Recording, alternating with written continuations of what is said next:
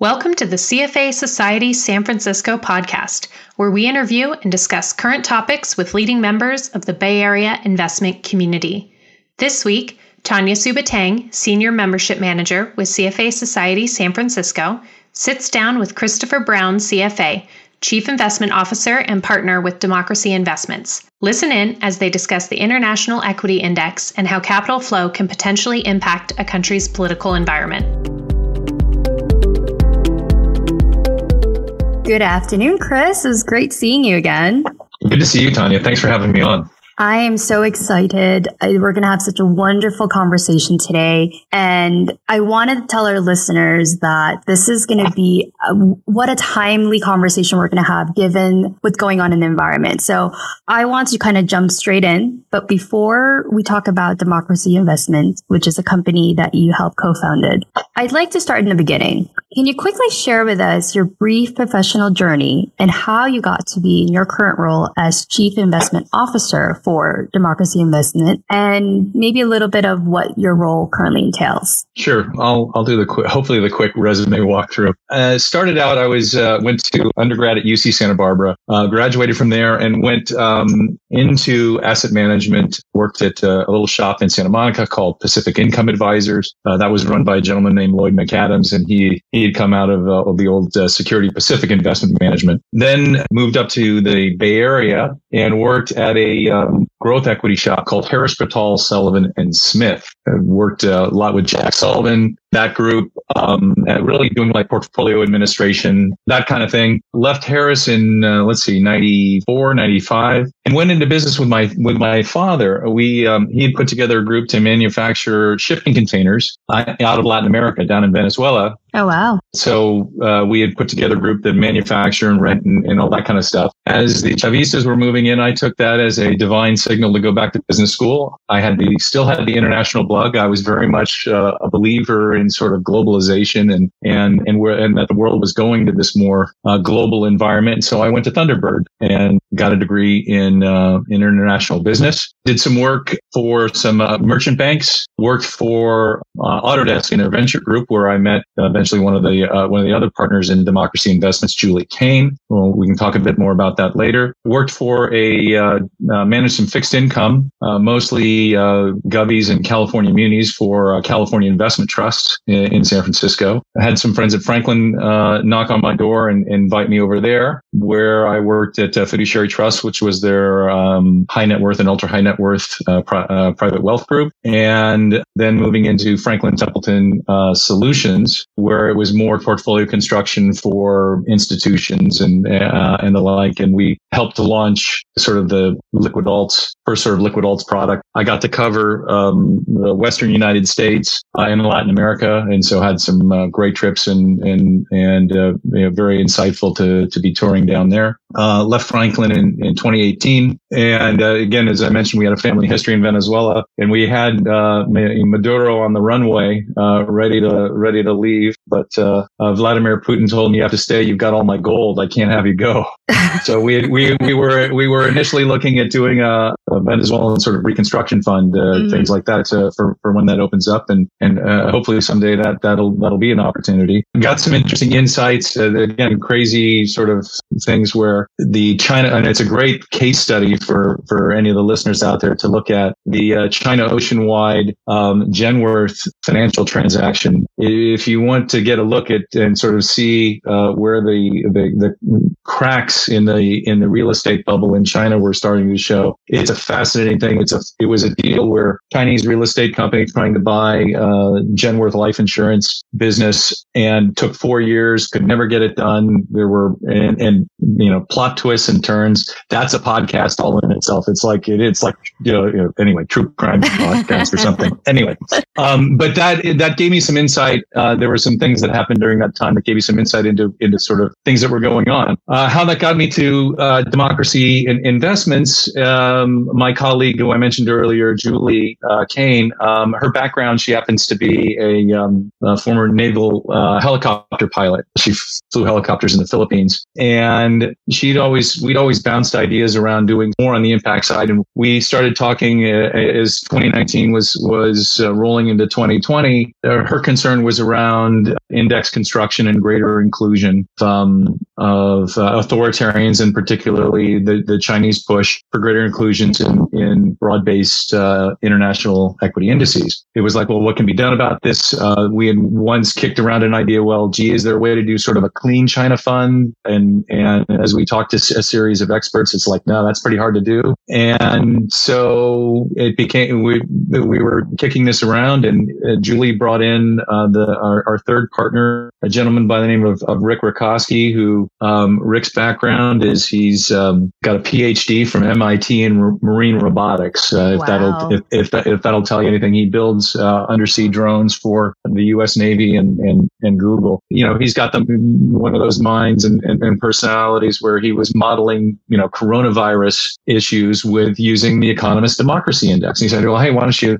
you know think about using think about using this thing? And so um, I, I call that sort of the Reese's peanut butter cup moment. We took chocolate and peanut butter and and, and made it into something that we thought was was was pretty good. Uh, and so we were off to the races at least with with the business. Um, as far as what I'm doing, uh, you know, what I, my role is now with all of that, the investment process that we have is, is maybe as we discuss it further, is, is very very simple. Uh, we're all systematic, and and our algorithm is um, extraordinarily uh, extraordinarily simple. So it's really more about you know for us is you know both pro- evangelism and product development because I don't think that there are just as many folks kind of doing what we're doing and just getting people's heads around the idea uh, that um, you maybe tilting using democracy might be uh, an attractive way of doing things. So I want to kind of go back a little bit because I know you touched upon it really briefly, but why don't you uh, explain to our listener exactly what democracy investment is and the fund that you guys created? I'd love sure. to think that would kind of give a better understanding um, uh, further in our conversation. Yeah. Um, so what the fund is is we is we t-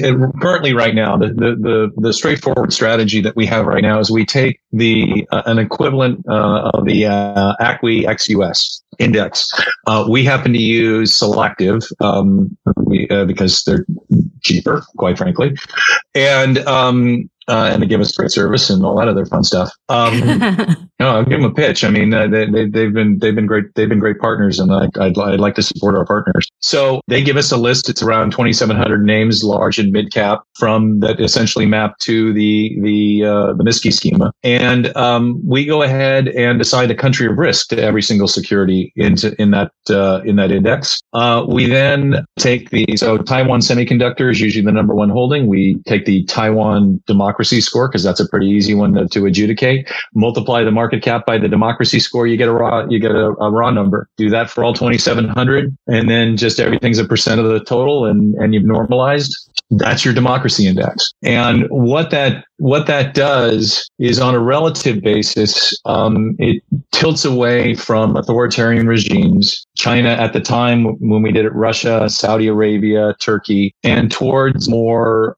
uh, democratic ones, which in this case were more Nordics, Taiwan, Australia, Japan, that type of thing. And um, we uh, so we have the index, and then we also have a, a corresponding ETF for that. The ETF uh, right now does index replication run. it has about 187 names, and um, it's uh, DMCY uh, on on your uh, NYSE dial. And we use index replication right now with a couple of uh, about 18 or 19 both regional and country ETFs, and then the rest are are individual securities in the portfolio. Why is democracy investment? It's given in the name, but you guys are mainly focusing in countries that are are embracing democracy or you know in that political environment. Is that kind of a passion project that you all three had, or was it? You know, you mentioned earlier that it was like an impact that you guys wanted to make. What was the motivation for starting? So yes, it's it's it's a passion project because I you know I think if you believe that you if you can give somebody their freedom, I think that's the you know that's the most wonderful gift you can you can give. So the the the, the notion of at least having been in financial services and uh, you know being able to find you know motivation, it's nice to be able to wake up and put your feet on the floor and, and at least feel like you're doing something for this. Again, mm-hmm. you know our, our purpose is right now now that that that we think you, given what's happening in the world, that that Mm-hmm. uh, this form of inve- that this that this way will outperform that way. Yeah, at the at, at so that's at the small scale. At large scale, this thing becomes weaponized and actually starts to and actually starts to really influence capital flows. And I, I there would be a lovely problem. It would be a lovely problem to have. And and and, I'll, and I'll say this. I'll I'll I'll encourage like folks who uh, I want to give a shout out to Perth Tolle uh, to take this opportunity because um, she's got her Freedom Fund and um, they're doing it. In, she's doing it in emerging markets. And to me, a rising tide uh, lifts all boats in these things. Um, uh, that just using uh, being able to use that dimension, I think you know is is important, and uh, I'm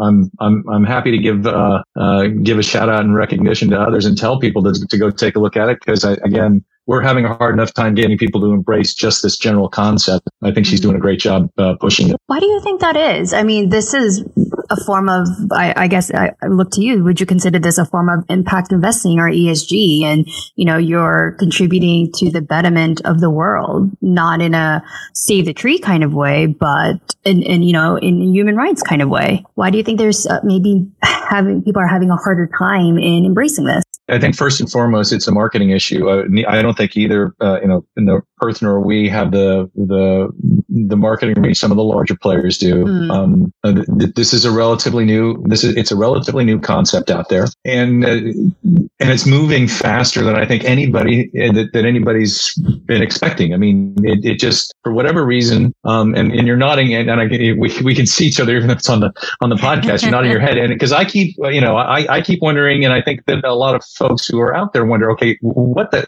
does it seem like it's going faster or is this sort of surreal or, or a whole bunch of things that are, are, are running through here? So, Mhm. uh, you know, uh, things are moving quickly. Uh, I'm starting to get more, uh, you know, as, as Julie goes out and talks with people, as I go out and talk with people, I'm getting more nodding heads in the room, uh, that are starting to understand it. I think both from the, both from the, in, uh, as I like to call it, both the heart and the head perspective. Mhm. Um, they get the intellectual investment argument, um, and then they get the the moral argument. I think that that uh, that sits behind it. And yeah, I, you know, uh, I all I can do is hope that, that it gets picked up more, and and and that people uh, uh, people start thinking about things in this way. Now, as far as you, you know, you mentioned ESG. I think the hard thing now, and, and this is and things are moving very quickly with ESG, and everything's going to get is and, and and the world is getting reassessed. Um, you know, almost by the minute in terms of okay, where are the white hats and where are the dark hats here, and and how do you know how do I get in with the right with the right camp on it? So we don't position ourselves as an ESG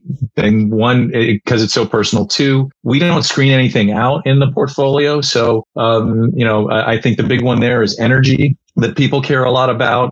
So we're, you know, we have exposure to oil and gas. Now Mhm. that exposure shifts from, you know, uh, formerly Russia, Saudi Arabia, other authoritarian producers to Norway, Canada, more democratic ones. So, and, and, you know, if you run us through screens that various people, uh, you know, various services have, we'll actually look better than purported ESG specific funds because I think democracies, as you tilt that direction, they will generally have more of those type qualities in them. Um, so w- it, encompasses a lot, but again, the ESG and impact stuff is is is is so is so personal that I prefer to stay away from that. But I mean, obviously, we can agree that supporting these democratic countries who do have intentions and being far more conscious in the environmental changes and the environment issues that we have. I guess we kind of agree that most of the democratic countries in your list kind of support that initiative of wanting to make some environmental changes. Yeah, It's a high score. So, All of them, right? Exactly. That's in uh, the, uh, so the, the you're you're getting that embedded in the democracy tilt. But I again, because the again, so if I sit and I say I'm an ESG fund, I have the risk of something coming up to me and saying, "Well, you hold X, Y, and Z energy companies in the portfolio. How can you call yourself an? Uh, how can you call yourself? E-" right. Well, okay, so I know. it's, that, it's that it's that and that's and that's and, and that would be and, and for me that would be a common that would be a common complaint right. um I, I but i would i tell you that you get that there are environmental benefits to us and that it's not a zero sum game, yeah, I'd say that. Mm-hmm. So, um, uh, you know, the there are all kinds. I mean, the, again, this is now the, the the the government regulators now are going to start to clamp down on claims. You've seen it with with uh, with what's happened with um, Goldman and, and and others who have you know had these you know generalized ESG claims, and it's like, well, how are you going to how are you going to exactly what are we talking about here? Mm-hmm. So until those rule until those those get defined, we'll see how that. Well, I, I will polite I will politely decline. You're definitely carving up your own, I guess you could say, branch or thought of that. It, it seems like so. Well, looking forward to see how that works out. I want to go back a little bit because you you mentioned um, earlier about scores and how there's scores for countries, and I think ten being the highest, right? Correct. And then one being the lowest, or is it zero? I don't. I, well, I mean, it's on it. Nobody gets a zero. Nobody gets a ten, but it's okay. a zero. It, it's it's a zero to ten. Uh, uh, it's a zero to 10 dimension on that. And there are 60 indicators that is applied to this democracy score, correct? Yeah. So it's, um, uh, it's in five, you know, in five major buckets, generally 60 questionnaires on it. And we, it, it's, yeah, it's from the, it's from the economist, right? So mm-hmm. what they do is they divide it amongst, you know, sort of electoral process and pluralism, civil liberties, functioning of government, political participation, and political culture, right? And in there's, you know, they're looking at, you know, things like, um, you know, whether national elections are free and fair, security of voters, influence of foreign power on government, and the capable uh, and the you know capability of civil servants to implement policies. You know, it's it's a um, very detailed and yeah, yeah. well uh, so it's been around. The, the reason, the reason, uh, the reason we went with it um, was that it had been around since 2006. It was well established. It's outside of the United States, so um, I think anybody that that would accuse it, uh, you know, a U.S. company using a U.S. index, putting the thumb on the scale. Right. So it's uh, you know all of that stuff. We wanted to to come up with a, at least a process that would hold up to uh, some degree of you know as much objectivity as we as we possibly could build into the system. And it's it's it's transparent and and you know again uh, you know out, outside of our uh, of our purvey. And because it's got this track record, it's I think we think that at least for the next several years, it, it'll be hard to have that system gamed because it'll be fairly transparent to people if they if something sort of gets in the works there. Um, uh, and it accomplished what we were looking to accomplish was come up with some way of adjusting a portfolio to, for lack of a better term, mitigate sovereign risk in an equity portfolio. Mm. So what I wanted to ask was one of the indicators, we'll call it, this is what it's called, was internet. And obviously we all know the power of social media has had in our generation, in this, this generation, right? Do you, and obviously we know what's happening in countries this last couple of, God, it's been a year with the pandemic, the Ukrainian war, and now what's happening in Iran, where social media has played a huge role. And I maybe that goes into, you know, ties in with the internet and access. I am curious, in your personal opinion, how social media will play into the future of these democratic countries and how their scores will be impacted because of that. Well, yeah, because I, I, I, think it, that comes all down underneath the same the same headline of freedom of the press. Uh, I mean, it would be it would be you know uh, freedom of information access and levels of censorship and levels of censorship there. I think that the yeah, as, as a society, we're going to have to we're probably going to struggle with uh, for for a little while in terms of you know, of figuring out where those where the boundaries are and you know and and what's credible and not and what's not credible and and uh, you know uh, somehow we made it through you know years of having the National Enquirer right at our right, right at our grocery stands and and and uh, you know somehow we're we were able to start to distinguish things from you know what what was what was what might be real versus what might be a little bit of bluster. Yeah. But and and we're gonna and we're gonna I, you know, I think we're going to continue with all of that. The I try and and and and, and take the longer view uh, and, and the hopeful view around it. There are a lot of things that I think will are going to manifest themselves over the next you know over the next several years uh, that that will start to clarify things. I think you know if we're if we're to a to a place where globalization is a little bit in retreat, we're going to you know use that as an argument. And you know what are the implications for that? What are the resets that are going to be happening? Um, how do that that how does that affect uh, you know as we we look at energy prices now what are what oh, are we yeah What do we, what, where, where do we, where do we forecast, uh, you know, energy prices going forward, food, you know, so, I mean, folks, as we move into a high inflationary environment are going to tend to focus on, you know, the, the basic needs, shelter, you know, food and energy.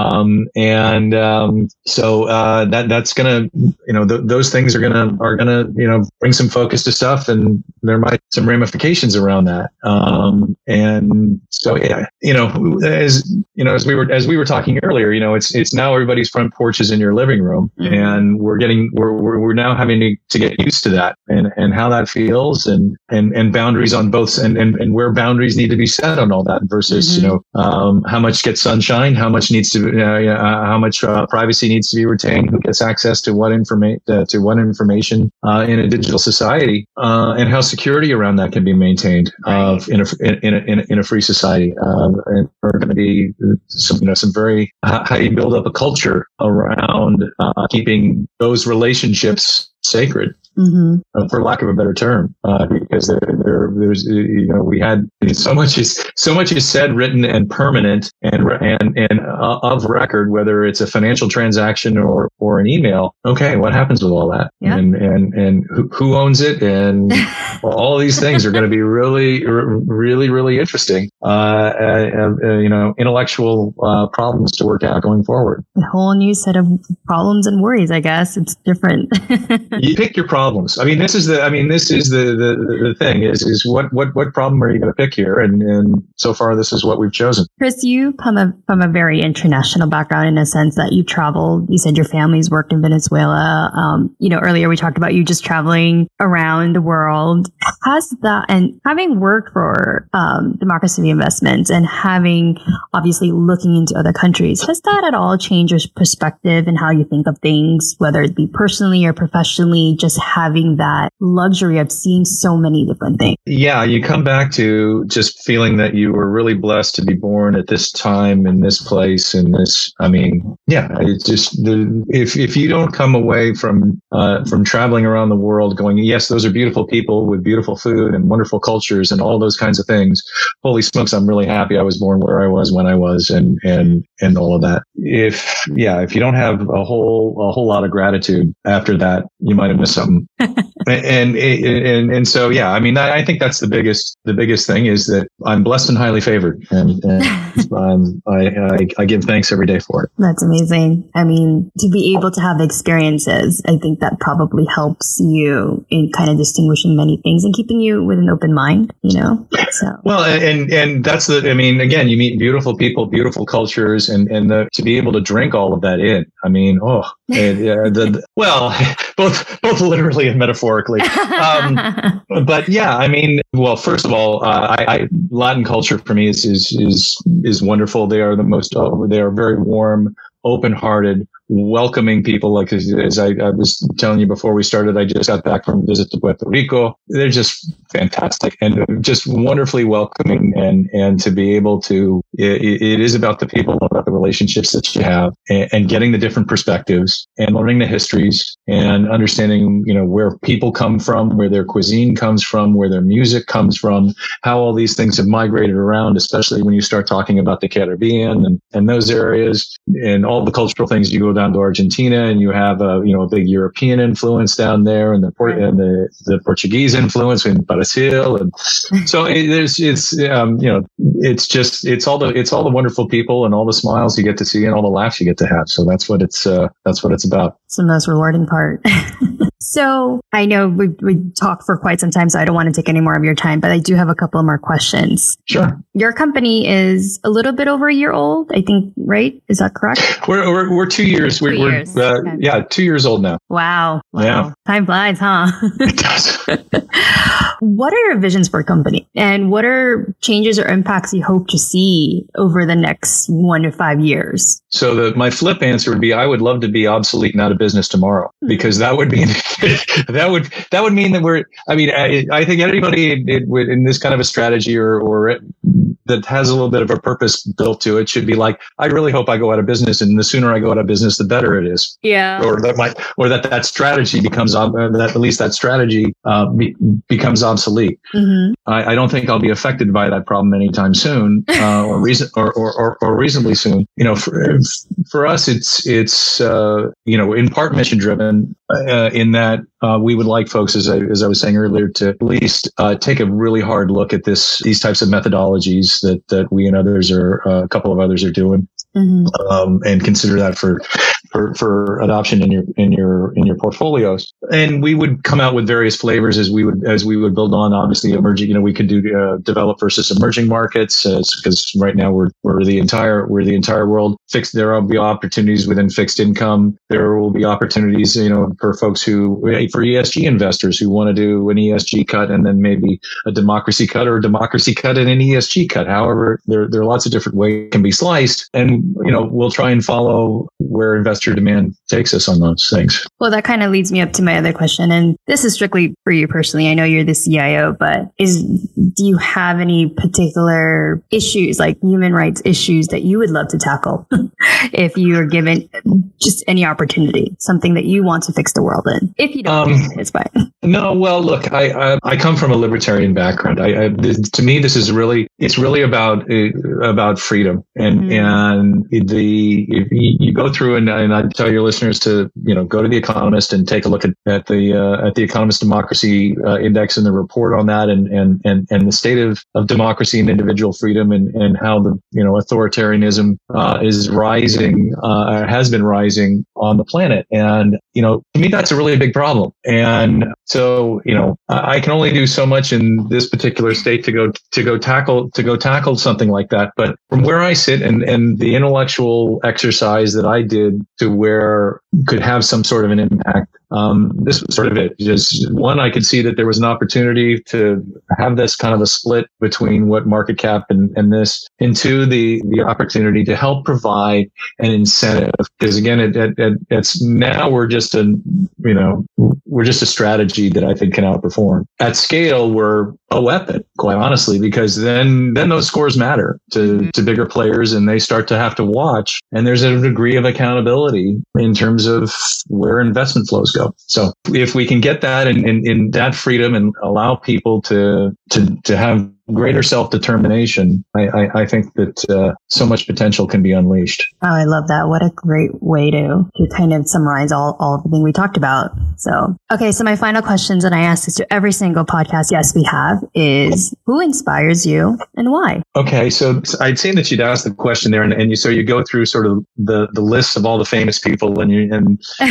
and, and, um, I, will tell you who, I, will tell you who lately has inspired me. There's a guy at my, there's a guy at my gym who is let's see he's he's he's not a big guy he's uh-huh. he is he is very short and not fully gifted whatsoever but he is in the gym busting his ass at 5:30 every morning wow and i sit there and i look at this guy and i go he is making uh, making the absolute most of everything he's got. Uh, pick it up dude. I get inspired by well the folks that do that. I mean, and, and that's the thing is you, you sort of go through, you know, well, who at a big level, I, I, get inspired by the everyday beauty and the triumph of them of, you know, that conquering story that, you know, overcoming whatever it is, whether it's the, you know, immigrant or refugee who's been, you know, come to a new land with absolutely nothing and makes it. A, that's inspiring, right? I mean, whether it's the person with the handicap that overcomes that, you know, for and achieves some that it, to me is in is in is inspiring. So I love to look for those things every day because when I, you know, as soon as I think I'm having a bad day or whatever happening, I'm like, okay, I, I got I gotta I gotta put on the big boy pants because there are folks way above me who are way tougher than I am, and uh, so yeah, that's that's that's where I my inspiration from these days. Oh, that's beautiful, Chris. It really is. I mean, you know, we were in our third season of the podcast, and I've been asking this since the beginning. And people probably wonder, our listeners, like, why does she ask this all the time? It's because these kind of answers. It's that ability for someone to surprise you, but also reconnect humanity together and say it could be the simplest thing, but it could be the most profound. So I love hearing the answers from you and from everyone, future, past, present, because it's beautiful. Uh, every answer to me is beautiful and I love hearing them. But yeah, I, I, I had a great time conversating with you. I love learning more about your democracy investment and really excited to see what you guys come up with in the future. Well, I, I, I, I hope so. We're, we're, we're, we're scraping along and, and, and, uh, you know, it's, it's, it's, it's touch and, it's, it's touch and go right now, but, uh, you know, I, I'm, I'm feeling a little Lord of the Rings. I'm, uh, we're, gotta, we're, we're planning to come back here and, uh, you gotta say, you gotta stay at least optimistic about it. And, and, um, yeah, I appreciate you reaching out and, and giving me the opportunity to tell the story. I hope it was good. Yeah, absolutely. Well, Chris, don't forget about us, CFA Society San Francisco, when you guys are, are big and doing those national TVs, and maybe you can come back and tell us how. This uh, God, I, yeah, well, from from your list to God's ear, but I, God's ear, but I don't know. We'll see. We'll see how that all. We'll see how that all comes together. So the other way. So the other thing yeah. now. So uh, I'll tell you. You know, the, uh, absolute silliness in the world that needs it right now. Um, I said I mentioned I was just down in in, in San Juan, Puerto Rico, and um, my buddy turned me on to the uh, Netflix show uh, Mucho Mucho Amor, the Walter the Walter Mercado story. Okay. For guilty pleasures, uh, it, it's it's hilarious. But do you, have you ever heard of uh, you ever heard of this guy? Okay, yeah. so he was a he was he, a crazy. He was like Liberace meets astrology in Puerto Rico. Wow. okay, that's that's kind of I think that's kind of how the that's probably the easiest way to wrap your mind around it as quickly as you can. But he would uh, just the, the the the thing on Netflix is fantastic, and he would always sign off with mucho mucho amor, and it's just just like and it's but in a, in a world where we need like now we it's like that's what we need. That's what we just, need. You know, you know. So it's, it's either Ringo Starr, peace and love, or or Walter Mercado, mucho mucho amor. Anyway, well, I think everyone will be listening is probably really very much laughing out loud. And thank you for I hope so. chuckle for today, Chris. I, I think everyone will appreciate it. All right, have a good one. Thank you very much for having me. Thank you for listening to this month's episode of the CFA Society San Francisco podcast. We hope you enjoyed the engaging discussion. Please stay tuned for more episodes of this podcast featured every fourth Tuesday in our weekly newsletters and through the CFA Society San Francisco podcast channel, available through most major podcast apps.